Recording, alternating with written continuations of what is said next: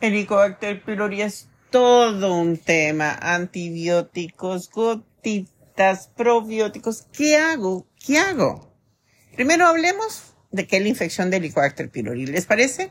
Soy Angélica Orjuela, soy médico y hoy les voy a hablar acerca de esta famosa infección de Helicobacter pylori. El Helicobacter pylori es una bacteria, un bacilo, que se aloja generalmente en nuestro intestino grueso y puede estar desde la infancia. La podemos tener, wow, desde hace mucho, mucho tiempo. Se espera que el 50% de la población lo pueda tener. Vías de contagio, manos, objetos, serían todas las vías de contagio. Y decir que lo vamos a prevenir contagiar, no, en verdad casi imposible. El punto es conocer cómo trabaja la Helicobacter pylori. Y esto es un secreto entre ustedes y yo. Les voy a contar cómo trabaja. Imagínense que el Helicobacter pylori es un cafiche. Sí, así es como le cuento a mis pacientes. Es un cafiche. ¿Por qué? Porque él va a utilizar los nutrientes de la mucosa gástrica de ustedes, va a comerse lo, la mucosa, va a convertir la casa en un desorden, va a hacer todas las fiestas del mundo y la basura. Ahí miren dónde las va a dejar, en la mucosa gástrica. Pero, ¿cómo empieza este juego? Vamos a empezar.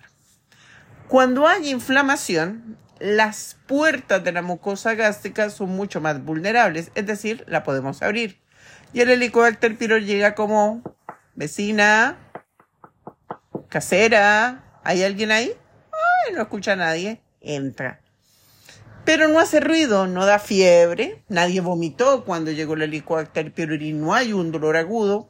Él entra, y lentamente va a entrar primero al refrigerador de ese templo de tu mucosa gástrica y va a sacarte algún nutriente. Ah, no pasó nada.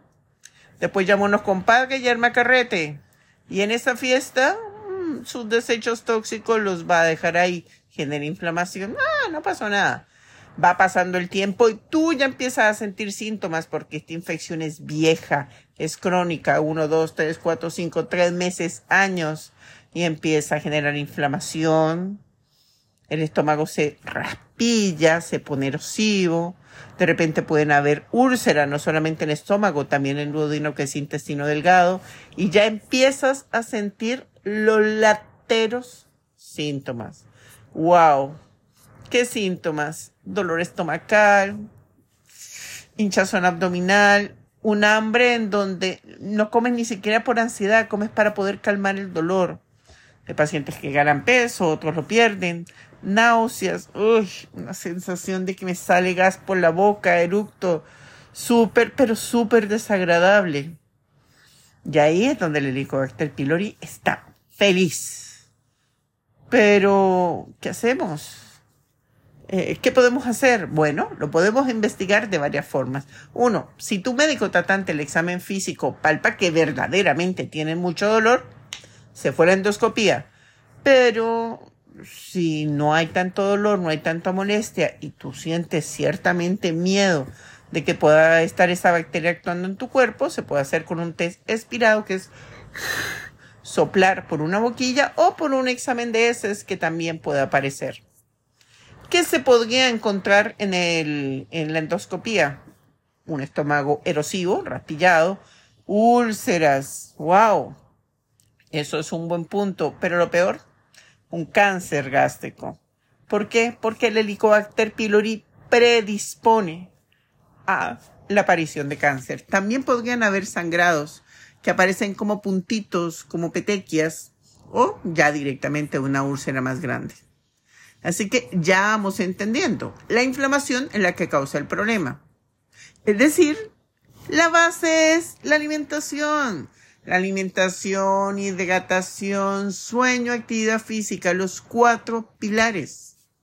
Entonces, ¿qué tenemos que hacer? Bueno, el tratamiento ya sabemos. Antibiótico, hay algunas tendencias que promueven usar aceites como el aceite de orégano, eh, prebióticos, probióticos, pero no va a haber ningún cambio, no vamos a notar ningún resultado si no hay un cambio definitivo en la alimentación. Es decir, No existe una dieta transitoria para el Helicobacter pylori. Hay que cambiar los hábitos para que él no vuelva a venir. Porque de repente puedes tener una dieta perfecta, pero tú no duermes. Puedes tener una alimentación perfecta y duermes bien, pero no te hidratas. Puedes consumir mucho cigarrillo, mucho alcohol, eso causa la inflamación. Puedes tener una intolerancia alimenticia y no tienes ni idea y todos los días comes lo que activa la intolerancia alimenticia. Mm, o puedes tener dolor, un dolor en otra parte del cuerpo, como un lumbago, dolor cervical, una fractura, un accidente reciente, y puedes activar ese proceso inflamatorio. Así que primero buscar la causa la inflamación, solucionarlo y en paralelo tomar la decisión del tratamiento, sea que se piense en antibiótico, con respecto a los prebióticos que están apareciendo en redes sociales, mmm, todavía hay mucho que hablar de ellos. En cuanto a los aceites esenciales, funcionan muy bien con una alimentación desinflamatoria que se va a sostener en el tiempo. Y después, ¿cómo controlo? Depende. Si tienes una úlcera gástrica o un hallazgo terrible en la endoscopía, hay que repetir la endoscopía y tu médico tratante va a, dar el criterio, sea tres meses, sea seis meses, sea un año. Pero si ya iniciamos el tratamiento y no había nada grave en la endoscopía o en el primer examen que se diagnosticó, lo ideal es esperar tres meses, tomarse ya sea un test expirado o la prueba de esas, que es mucho más sencilla, y para estar mucho más seguro, nueve meses después repetir el examen. Así que, ¿le debemos tener miedo al Helicobacter pylori? No. Le debemos tener miedo a vivir con inflamación.